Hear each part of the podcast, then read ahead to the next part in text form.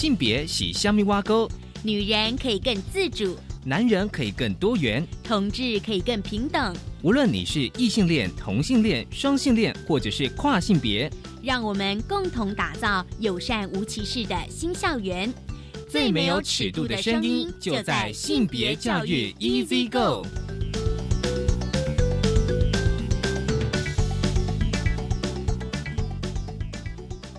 Hello，大家午安，欢迎收听教育电台性别平等 Easy Go，我是文龙，不知道这礼拜大家过得好吗？今天节目内容我觉得是非常的有趣。今天性别慢慢聊，想跟大家分享的是一本书。它是一本性资商小说，书名是《心理师救救我的色鬼老爸》。很高兴我们邀请到了这一本书的作者，同时也是和光性资商专业训练中心的执行长吕佳慧老师。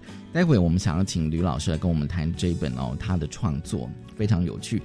今天的性别大八卦也是啊，想跟大家聊的哦，是一个网站，就是 i live 恋爱时光地图啊，这是一个有点教大家怎么谈恋爱的爱的网站了。不过呢，王永玉立委哦，他就是有在立法院咨询教育部长哦，觉得说这个网站哦有一个惊人的测验哦，就是怎么分辨爱跟喜欢。我们稍回来跟大家分享什么是惊人的测验。我们先进行性别大八卦。性别大八卦，今天的性别大八卦，想跟大家聊一个惊人的测验哦。这其实是立委在立法院哦质询教育部长哦，关于恋爱时光地图的网站。但我也是因为这个新闻才知道说，哦，原来有这个 i live 恋爱时光地图的网站哦。那大家也许现在可以去 Google 去搜寻，然后它里面有非常多的测验。其实我相信大家从小到大一定做过类似像跟爱情的一些测验，可是这个测验到底有多惊人？到底有什么问题呢？那立伟他就是他也真的就是就是上网去做一些测验哦，因为他其中有一道题目就说怎么分辨爱或是喜欢。我相信大家在谈这个情感教育的时候。一定会一直在分辨什么是爱跟喜欢，但是大家可以老实的说，你如果有谈恋爱或者喜欢的经验话，其实这两个我觉得并不是这么容易去区分的。比如说呢，在这个呃恋爱时光的地图的网页当中呢，它有几道的题目哦，就是分辨爱跟喜欢，就是我很想独占他，独自的占有他吗？哦，但是他这全部都是问号。我愿意为他做任何事情，他做任何事我都愿意原谅他，要忽略他犯错是。一件容易的事。当他心情低落时，我最重要的事情是逗他开心。他的幸福是我的责任。两人共处时，我可以花很多时间，就只是看着他。那当然，大家可以去回答这个二十六道的是非，它是是非题。其实我个人并不是很喜欢是非题，但是如果你要出是非题的话，我觉得至少应该有三个选项哦。不过通常都只会遇到是跟否。就是非黑即白了哦，所以呢，只要回答任何一个问题呢，如如果你答否就不是的话呢。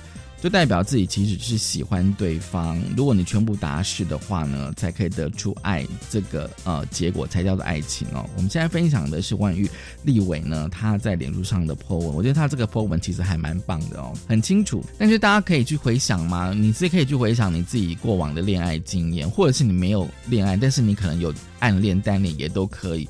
你觉得这样子的题目的设计是可以非常的就是是跟否这么的确定，就是说你是喜欢你是爱吗？哦，那立伟都提出来直接说呢，这样子用量化评估是好的吗？是正确的吗？而且我个人认为说，呃，用量化来这个评估我们个人的爱情或者情绪。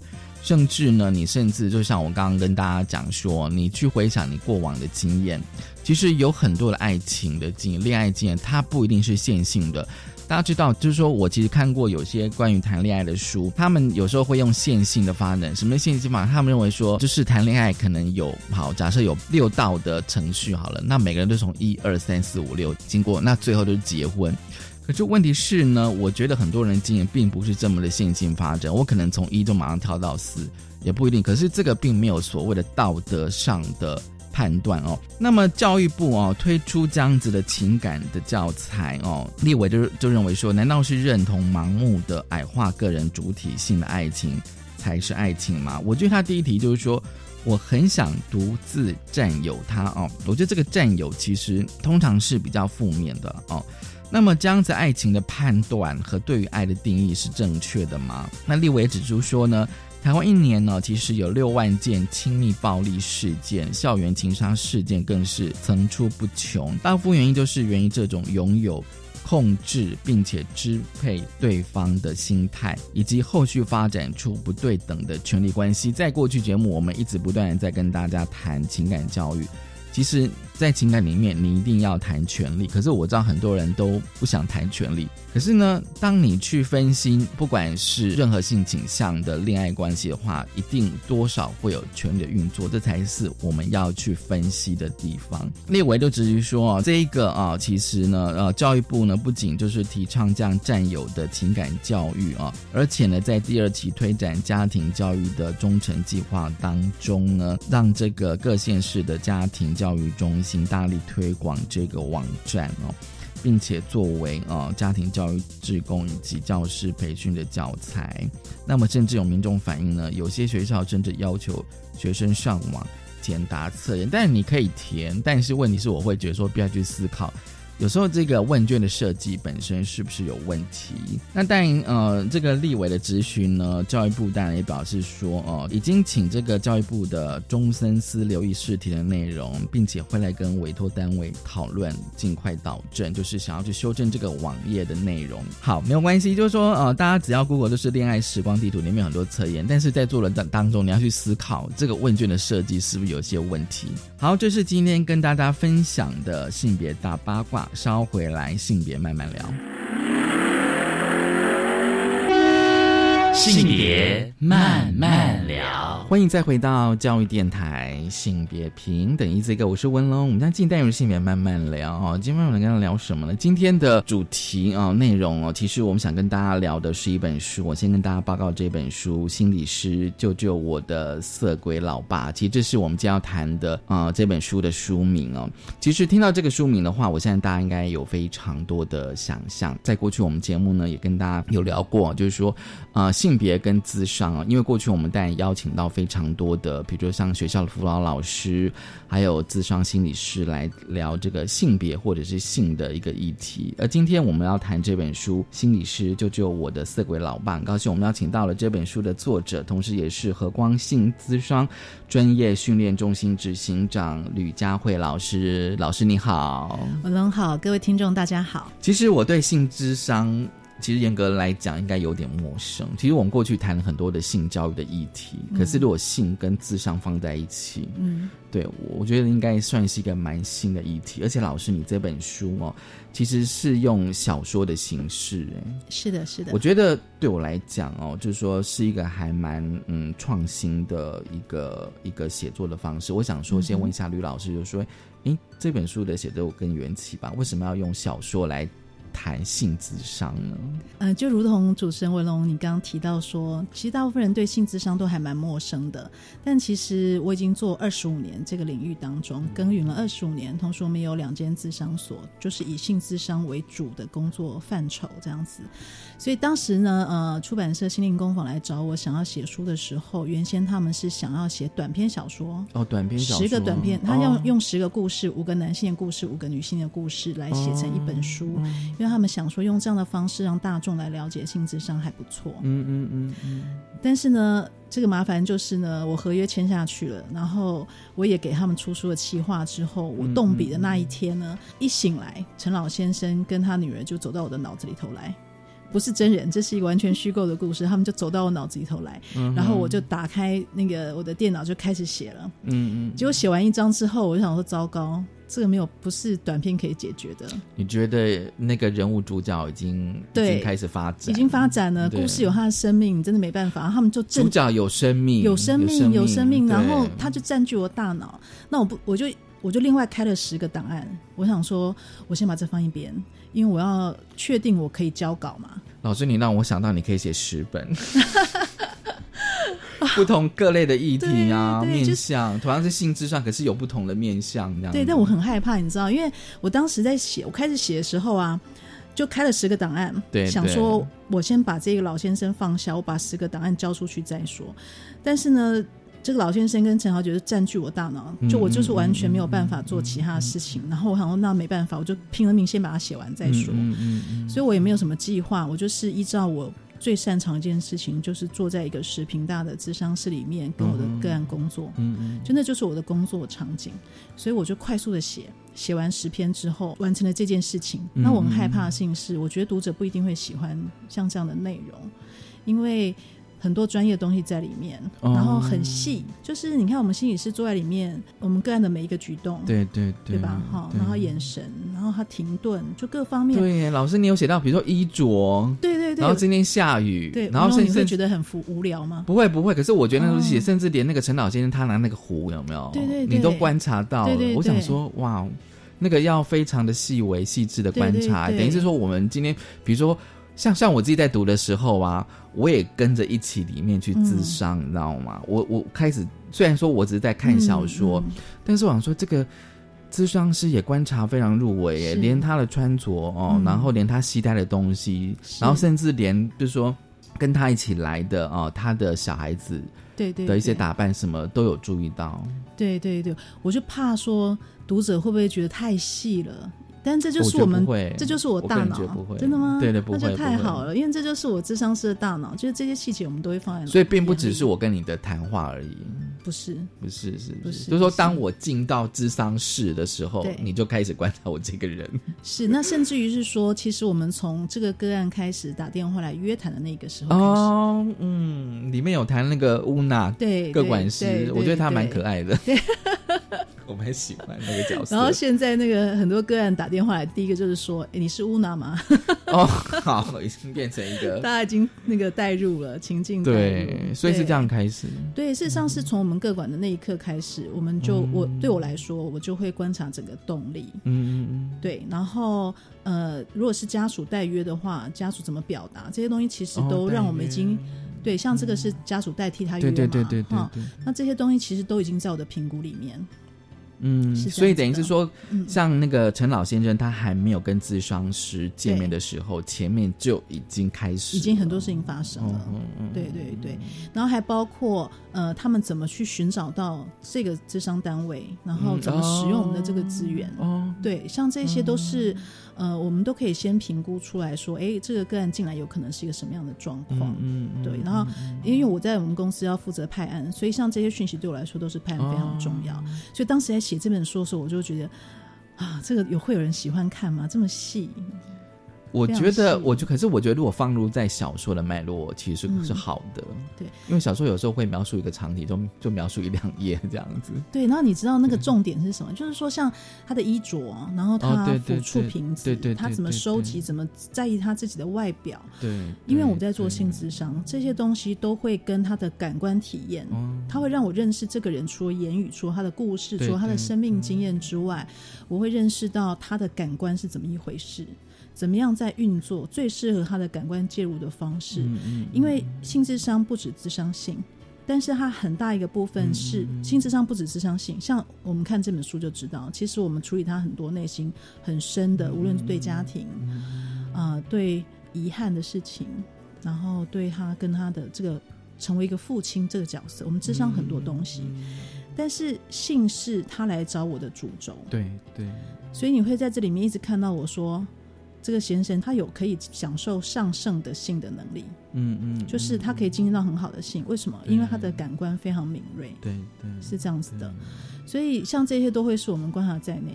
那未来当要帮他做一些呃性教练实际上的一个设计的时候，这些感官都要运用到上来，嗯嗯，是这样子的。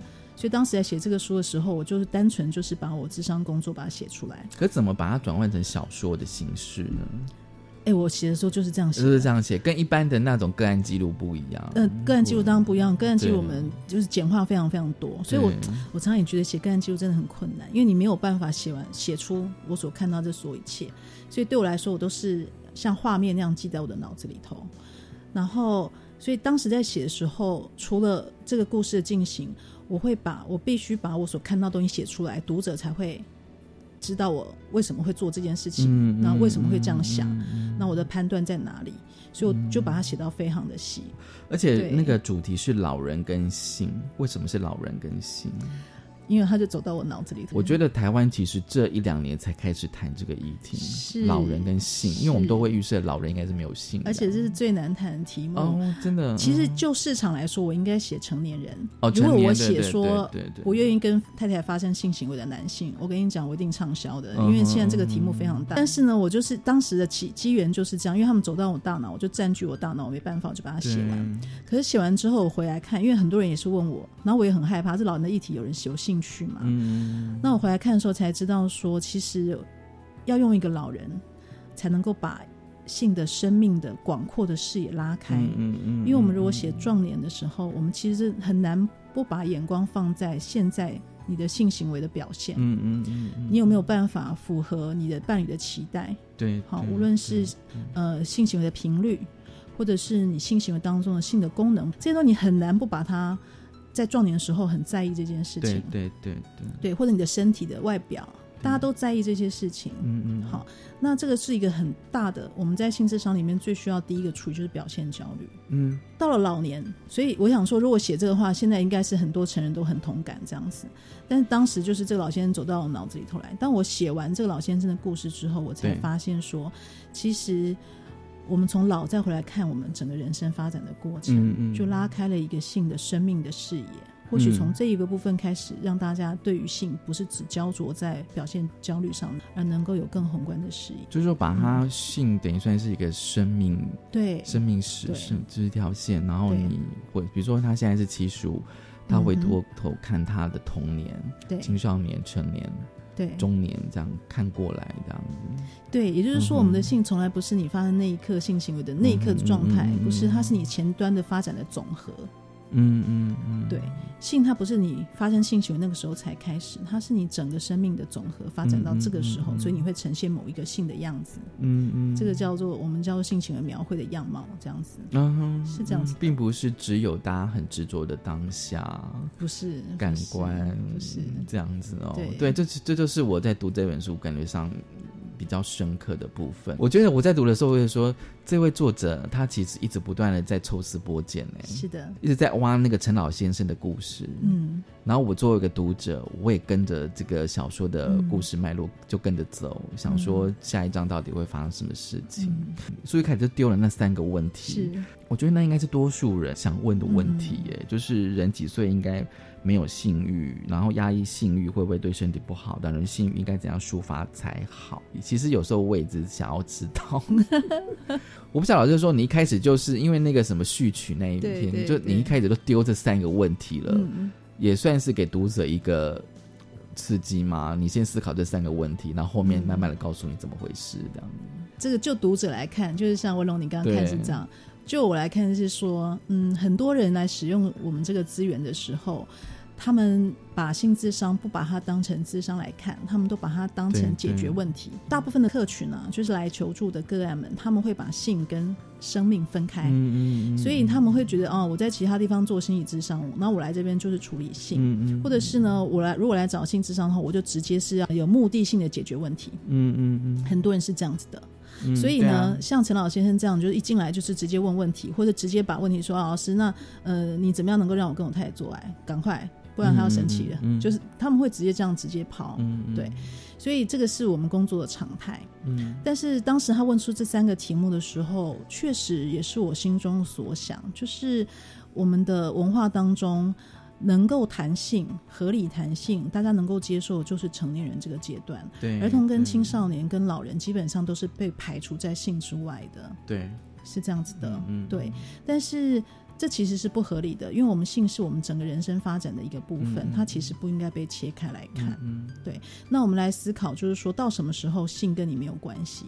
嗯，所以这三个问题其实在问的是这件事情：到什么时候性跟你没有关系？我觉得我直觉应该都有关吧。对，是不是到死的那一刻？我觉得应该跟呼吸是一样的。对对对对对。那我们就想说，那性，你到老了，你还有什么性行为的能力？对吧？哈，然后你的功能啊，或者是你的身体的机能，可能都已经退化，你怎么可能还想这件事情？所以我其实很喜欢跟老人做性智商，为什么呢？但是来找我的老人并不多，但是我很喜欢，因为到老的阶段当中，我们就可以放弃所有呃壮年时期的表现焦虑，嗯，因为你今天能不能勃起已经没有办法期待了，对吧？好，然后你的身材你再怎么整形。也都有限制了，然后那个颜值也没有像年对你再怎么拉皮，你懂吗？也是会有一个。对吧？对对对，你再怎么拉也拉不回去的时候，我们就回到性的本质，其实是亲密。对对，而不是繁衍下一代，也不是性欲的满足，是亲密。那到老时候，你这样说啊，鳏寡孤独，你可能的伴侣都生病，或你根本没有伴侣了，怎么亲密呢？性很多的时候是身体自我照顾的亲密，跟自己真实的在一起。对，所以我其实是很喜欢做老人题目，但是大家都很忽略，这才是性的上圣之境啊。也许就是说，这个议题打开之后，也许可能未来应该会有更多人，因为我觉得就像书里面讲说，我们对性都会有一些价值跟判断，是，甚至会有一些污名。对，但我们想说，我们以现在长照跟现在的那个医学的发展哦，老人是老人会越来越多嘛。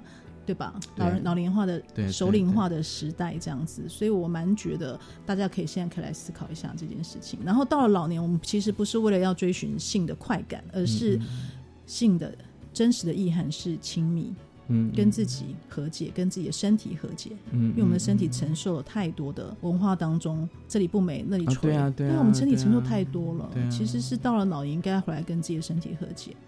嗯，跟自己的关系和解，跟自己的伴侣和解，甚至追寻自己的身体的各各种可能，各种可能。而且我觉得，在我在读这本书的时候，感觉上就是前半部跟后半部的，呃，就是感觉，就是我作为一个读者的感觉，差异性蛮大的。我觉得前半部比较，就像刚老师讲，就是说比较会着重在陈老先生他自己描述他的性经验跟性行为的细节。而且老师有讲说，在智商室里面，就是这些是经常发生的场景。嗯，以性智商师来说，是一个必要的对必要的场景嘛？对。可是到后半部，我就觉得说，哎，好像就跟前半部的那个氛围有点不太一样了。而且陈老先生他的情绪是起伏的。对对对对。然后我想说，这个智商师也太厉害了。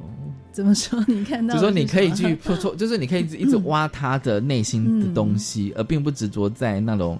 比如说，不管是陈老先生或者是一般人，觉得我今天只是来追求一些性性技巧，这张事情你要跟我讲说怎样做会比较好、比较舒服。可是其实他是很内在的，然后智商到后面都痛哭流涕这样子。对，你知道说那个专门教性技巧领域的人士，他们赚的钱是比我们多很多的，但是我们做的都是很苦的工，因为我们要带我们的个案，对对，从性的表象叫做技巧，对，叫做能力，对。我们要从性的表象，然后呃如何取悦别人，嗯嗯，然后从性的表象，嗯嗯，慢慢的转向你的内在。哦，内在。对，那所以前面四章是因为跟着他这个陈老先生的需要，他那个当时是因着性而进来的。嗯嗯。那你看我我画了一个表格去跟他解释，跟他讨论，对吧？哈，为什么画那个表格呢？因为他在从事跟体验不同。方式的跟不同对象的性的探索，他在做这件事情。那不同对象、不同方式的性的探索，需要具备能力其实是不一样的。对，所以我是用跟他因着他的需求跟他这样子做讨论的时候，我的目的是要让他去思考一件事情：性不是一扶一拖性的反应去做就完成的事情，他不是这样，他有很多性的意涵。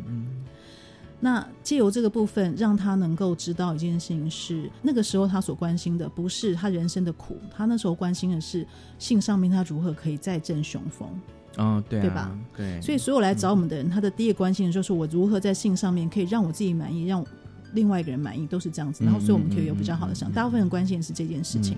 这件事情我们也可以帮他达到。我们帮他做整理之后，然后做一些技巧上的梳理，哎，我们也可以帮他澄清清楚。嗯，但是我会邀请这个个案，比如说陈老先生，我是邀请他，因为我知道性对他来说不只是这样子，而这样的追寻，着重在技巧上的追寻，嗯，不会让他体验到更好的性。嗯，书上的七十一跟七十二，我觉得这个表格哦，其实我其实有时候我觉得，虽然虽然是一本小说，但是我从那个小说的故事哦。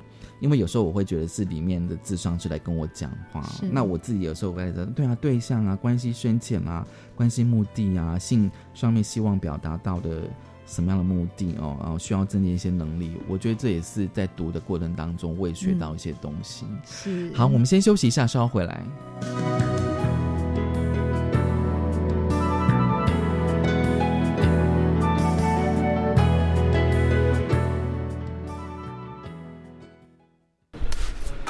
现在在剥浆，剥浆就是剥一块整砖的量，让它炸一下，然后要确保它每个面都有在油里面。继职教育让人有无限可能，他们都说继职让我翻转人生。教育电台即日起于官网 Channel Plus 推出继职翻转人生策展，邀请您聆听继职金牌选手翻转他们人生的精彩故事。我希望自己生长的地方可以发展创新产业或整合地方资源，并可以创造翻转社区的可能和机会。青年社区参与行动二点零 Change Maker 计划，十二月五号到六号在台北华山文化创意产业园区举办成果展。活动会场设有 Change Maker 计划青年团队及行动学习点摊位，欢迎参加。以上广告由教育部提供。嗯，陪我玩积木。我先缴纳下期营业用车辆使用牌照税。那要多久？我现在就想玩。给我几分钟，马上好。利用行动支付 APP 扫描缴款书上 QR code，或用工商凭证至地方税网络申报作业系统查缴税就完成了。哇！还有金融机构、便利商店自动柜员机、活期储蓄存款账户、长期约定转账、芯片金融卡、信用卡也都可以缴哦。以上广告由财政部提供。我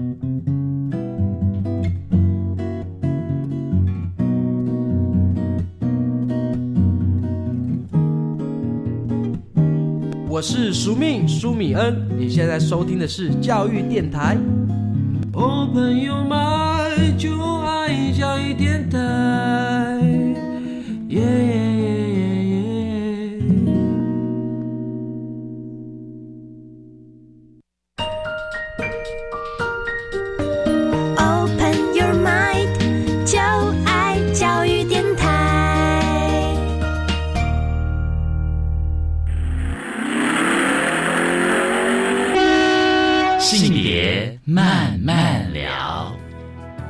欢迎再回到教育电台性别平等一这个，我是问了，我们在近代游戏里面慢慢聊啊，就慢慢跟大家聊的是一本书《心理师救救我的色鬼老爸》，很高兴我们邀请到这本书的作者，同时也是和光信资商。专业训练中心执行长吕佳慧老师，这个阶段我想问一下吕老师哦，因为其实这本书我们刚刚前半段啊，第一阶段大概谈了这本书大致内容。那我觉得这本书哦，就是它毕竟也是就是有一些人物的设定哦，除了刚刚我们提到的陈老先生之外，还有他。的小孩，他有三个小孩哦，而且这这本书就是让我觉得比较印象非常深刻，就是说在描绘呃，就是他的二女儿陈二小姐的时候，我觉得那个那个对读者来讲，这个角色的那种角色的形象非常的鲜明，感觉上好像他快是主角，他基本上他基本上我觉得是一个隐藏的主角，隐藏的主角，而且他掌控心怎么讲，心理是非常强的。对，我觉得他是一个。情感非常浓烈的哦，浓烈。我我自己的感受是这样，我其实对他非常好奇。我停在第十章的原因，是因为我如果再写下去，我要写陈小 陈二小姐的故事。所以，所以老师，我可以问你比较创，就是说，你会觉得你没办法掌控这个角色吗？某种程度。呃，我没有办法用“掌控”这两个字来回答，但是我知道我对他充满好奇，好好奇，而且我知道他身上有非常多这个家庭的故事都留在他心里。哦，而且他是那一个不想要就这样过去的人。的那个人，你说他想要解决，对他想要面对，他想要突破，他不不想要就把他啊就这样过去啊，他已经老了，爸爸已经老了，就让他啊，反正可能不久就换他，就算了吧，不要再去挖了。也许他的呃姐姐跟他弟弟都是尽量忽略这件事情，对啊对啊，感觉上没那么积极。老人家就就这样子吧，我们就忍耐一下，诸如此类的。可是陈瑞小姐的她的感情的丰沛，我觉得。呃，有这个家庭的很多故事都在他心中，都留在他身上，所以我其实对他是充满好奇。与其说不能掌握，是充满好奇。嗯嗯嗯嗯嗯，是这样的。因为我觉得他其实就是说，嗯，他会非常的主动积极，希望陈老先生来做心理咨商，而且是性咨商。那我自己是觉得说，他表示说，他对这件事情他是想要去面对的，而且他在小时候也无意间看过，就是他爸爸跟他的秘书对有那种就是外遇，甚至有亲密性新的场景哦。然后我记得还有一幕是说。呃，妈妈过世之后，看到他的爸爸是自己在房间里面，应该算是看直播滋味吧？看直播主滋味。对，所以我觉得对对陈赫小伟来讲，他觉得他他看到爸爸一些性的东西，是我觉得这对他来讲应该算是很大的冲击吧。嗯，我觉得是那个很大的冲击，去撞击到对一个父亲的想象跟期望。然后，呃，这个社会不能接受老人有性欲，就没有办法面对这件事情，那势必就会留在这个家族的人身上，变成是一个污点。所以大部分人可能会去想忽略，不要去看他，对对吧？哈，但大部分人想要忽略这件事情，但是忽略也是在呃想办法跟这个污点共存的一种方式。而但陈瑞小姐是直接去面对，嗯，直接去面对。当然，她用的方法会让你觉得她对于她的父亲并。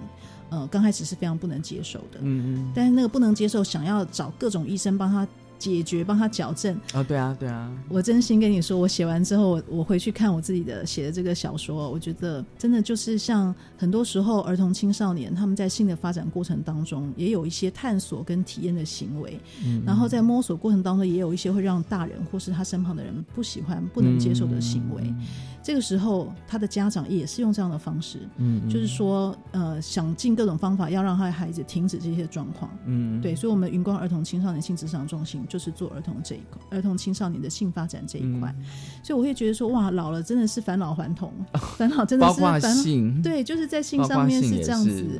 然后呢，这个陈瑞小姐变成这个老先生的这个监护人，开始管他那样子，那个里面有多浓烈的情感，其实。有的时候，我们说伤的最重的孩子，在他身上留下来是更多的对这个家的依恋，跟想要去突破的那个期盼。嗯嗯。嗯，所以陈二小姐就是说，这个角色的呃创作是。形象的创作这样子哦，可以反映到。这个事件哦，那我自己是想说，就是说，因为老师你书里面哦有提到一个，就是一个概念，我其实我不知道是不是可以讲概念，就是说性可以成为家传。嗯哼，这是我第一次看到的。我自己写出来时，我也蛮惊讶，哦，蛮惊讶，是不是因为就是说，在那个写小说的故事发展，你写写写写写，然后就。写到这个，就脑子就蹦出“家传”这两个字，然后那时候我其实很感触，你知道吗？这个就是我们在做性这个工作的专业人员啊的一种，就是唉，很一种感慨啊，就是性其实是我们人生当中不能去避免的东西，对。但是大家能够不看到，能够不碰到，大家会尽量想要不要碰到跟看到。嗯嗯嗯。你都会希望你自己可以有美好的性生活，但是你有问题的时候，你会很害怕或者是很羞愧的来去找专业人员协助。对啊，是这样子。几乎，所以要走进新智上诊所人，其实是不是很容易的事情啊？要蛮勇敢的这样子。但是其实他就是在讲一件事情，是大家很难去面对，在性上面有问题的时候该怎么看待这件事情。但是家传这件事情在讲的事情是什么呢？是很多人跟我讲说，没有没有，爸妈从来没有教过性教育。嗯嗯，没有教我，很多人都这样讲。我说真的吗？那我问你，那你如果呃青春期的时候你未婚怀孕，你觉得你爸妈会怎么对你？他们就说一定是帮我打断狗腿啊！你知道到现在还是这样，就是打断狗腿，逐出家门，不认我这个孩子，就是没办法，还是会这样子，对吧？哈，那我我就问他说，那你请问哈，那你你爸妈在你成长的过程的时候有告诉你说，呃，如果你长大给人家未婚怀孕的话，哈，我就要打断你的狗腿，把你逐出家门吗？他们说没有。那我说你怎么知道呢？哎，不知道哎，这是不是家传？你你懂我的意思吗？这潜移默化，那怎么样传给你呢？就是他每天看到新闻的时候，他说啊，这这块狼嬉戏以后啊，好，或者这种人很，你看是丢脸啊，就是有辱门风，是这样子潜移默化的，对，把新价值观传递到你脑子里面，跟你每一天在家里面，你看待你的。你的家长怎么样亲密的互动，或者是不亲密互动？嗯，他们怎么样去面对他们之间的性欲？因为一家人住在一起，对啊，对。他们怎么去表达亲密，或者是他们不表达亲密，或者他们的亲密是用比较情色的方式去展现？嗯，这个你愿不愿意？孩子都看在眼里。对啊，对啊，你懂吗？所以对我来说，这就是家传，它就会有影响。嗯，就如同。这个陈二小姐在对陈小先生提出的指控，你这样子要我怎么教小孩？哦，对，你你这样的爷爷，你这样的祖父，你要我怎么教小孩？陈小陈二小姐提出这样的指控，也是在讲这件事情，就是你会影响到我的孩子，嗯嗯嗯嗯，你会影响到我的孩子对于一个家、对一个祖父的期待，嗯，所以我们真的不能去回避，家是最紧密、最私密的一个场域，对，人的各种发展，包括情欲都在其中，嗯。你没有把它拿出来明讲，但是它确实也在影响家里头每一个人。那这是我们不能逃避的事情。所以当时我写到这边的时候，陈老先生在我脑子里，因为我写书是这样，我在写的时候，他们就在我脑子里头演戏这样子。我其实就是把我演看到的场景写下来。那个陈老师先生就说：“这可以当家传的时候，你知道吗？”我那个心中想说：“哇塞，这句话真的太好了。”嗯嗯嗯嗯，能够有这样想的时候，我会知道这个色老鬼，这个色老头，他心中还是。对他除了说我要追寻我的幸运之外，他心中还是有那个渴望，是我是我孩子们的爸爸，我是我孙儿们的祖父。可是帮帮我该怎么做呢？嗯，怎么样能够把我性跟我自己融合在这个角色里面，而不是把性除掉？啊，对对，而且就是说性到底哦，因为这边就是就是老师的文字有说性可以传递什么给孩子的时候，其实。我就觉得说，嗯，好像过去我们提到性教育，很少提到我可以传递什么东西给我的小孩。对，但是我们都在传递啊，都在传递，对对。但是比较没有那么明确的用文字把它给写下来。对，我就是写完这个，我我会蛮觉得我对社会有点贡献，就是说我希望把这个东西翻出来，大家可以看一下，你愿意不愿意？大家都在承袭着你家长、你的家长在家里面呈现出来的亲密跟性的氛围，它都在传递在你身上。那我们每个人都在重新在自己的经验当中想要去突破，嗯，这个状况。而且另外就是说，陈老先生跟他太太哦，那也是看到后半部，我觉得是慢慢的。浮现出来哦，我觉得那个那那个描写，我觉得好深刻。文龙看到的是哪一段？哪一个让你感觉到深刻的感觉？比如说，第一个是他讲他太，因为那个智障是都在讲他太太怎么过世的，是第一个哦。然后第二个就是说他在描述跟他太太的一些呃心爱的的亲亲密的过程，这样子。嗯，对，那个我那个我会觉得说，比如说。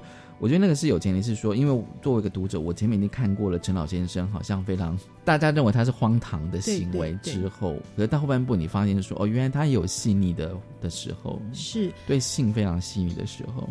因为你知道吗？我做很多很多男性的个案，很多时候女性很容易在性上面因为男性的性欲受伤，比如说他的性欲没有对着你。如果他是你的男，就是你先生，我们以异性恋来说的话，你先生他的性欲没有对着你，对，他他对的是 A V 女优也好，或者是他对象了外面的人，对，也就是说，你看太太很常会说，走在路上，然后如果先生眼睛飘到外面，就是飘到穿短裙啊，或者是很很性感女性的时候，太太就会说，你看什么？你对吧？哈，诸如此类，就是我们女人很容易会因为。呃，男性的性欲受伤，如果他的性欲没有针对你，或者是呢，他性欲针对你的时候呢，你感觉到他不一定那么纯粹，这些东西造成的伤害呢，其实我们就会很直接的给这个男性贴一个标签，对对，表示比如说他就不忠诚，嗯嗯，或者他就是很色，嗯嗯，这样子，或者他只在意这件事情，我们很容易贴这个标签，这样子。但是在我办公室里面，就是来跟我咨商的很多的男性，我会知道他们除了这个部分之外，有一个很大的渴求，其实想要被听懂，想要被了解，啊，被被了解。对，任何一个人都是这样子，不会只是因为他的性欲而就决定他是一个怎么样的人。他在性欲上面也有需要被了解的部分。那我跟很多这样的个案工作，所以当那个他太太，就是这个书中陈老先生跟他太太。在面对他们前端，这老先生也有很多外语的时候，然后我看到他太太，就是我自己在写的时候，看到他太太应对这件事情的方法，我觉得他太太是一个非常有智慧的人。嗯嗯，对。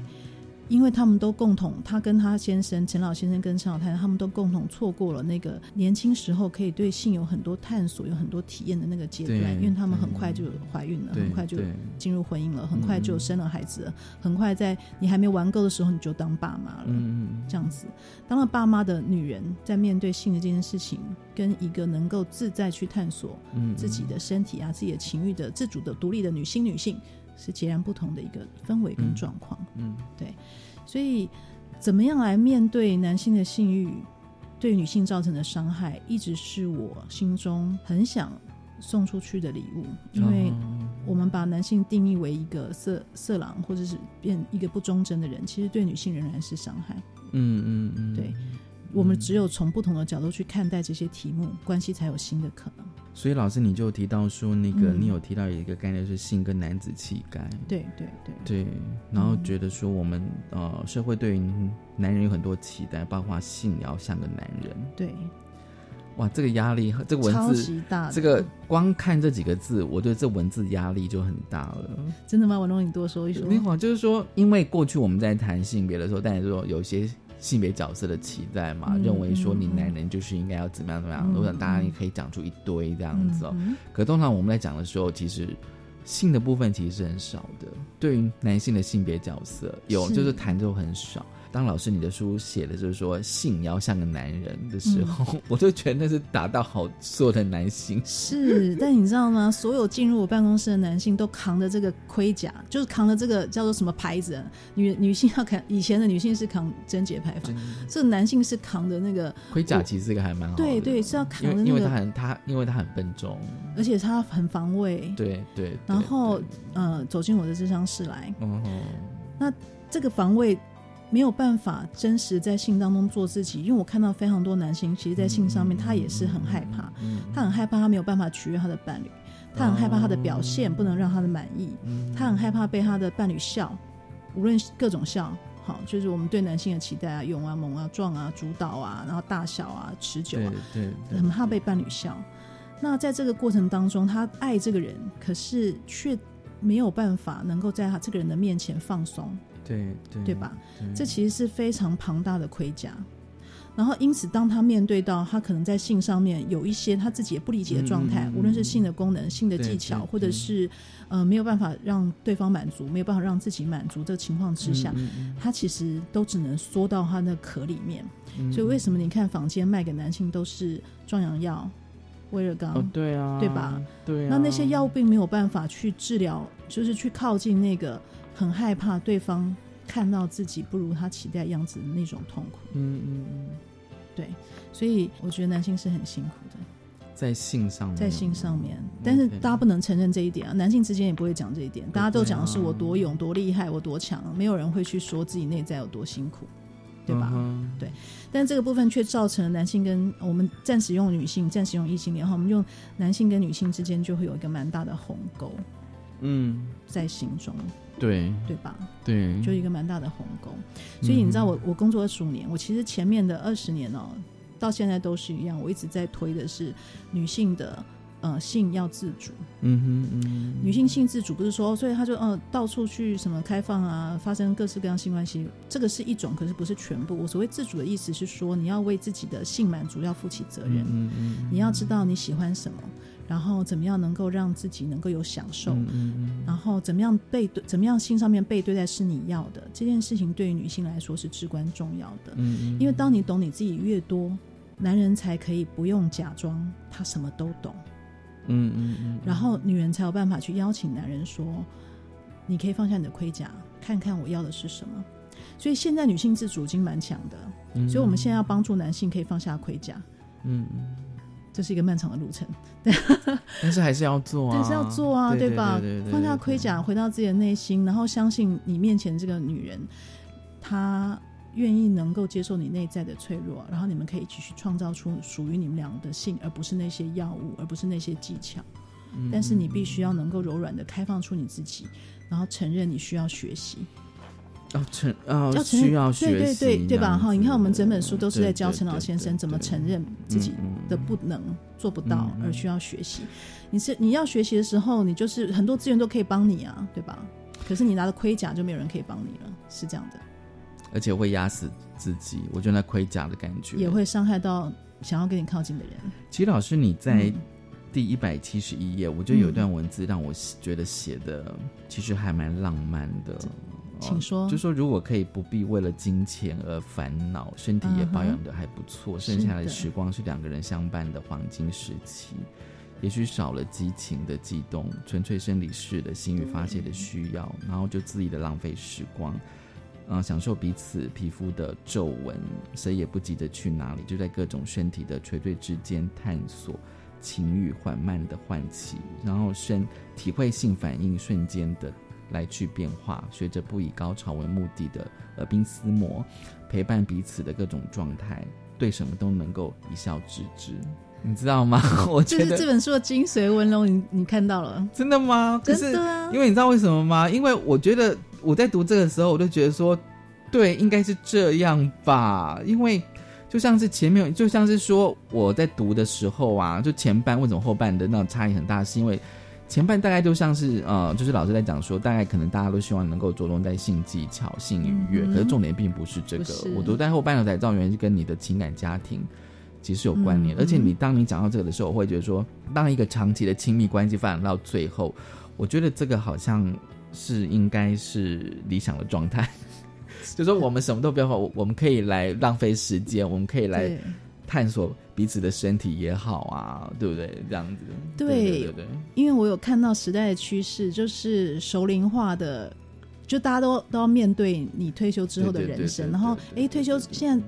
想最开心的人都是退休之后人，因为他有钱，对对，然后身体也标准的还不错，然后又很有先进的医疗，所以大家其实在用各式各样方式享受他的人生，对吧？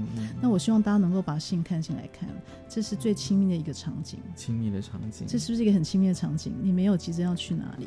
对啊，就是就是说我。我们可以很自己的浪费时光，你知道吗？我光是觉得说时间 也是很重要，大家都好匆忙，对，然后连做爱都很匆忙，做爱 都很对啊，连做爱都很匆忙这样子。好，我们先休息一下。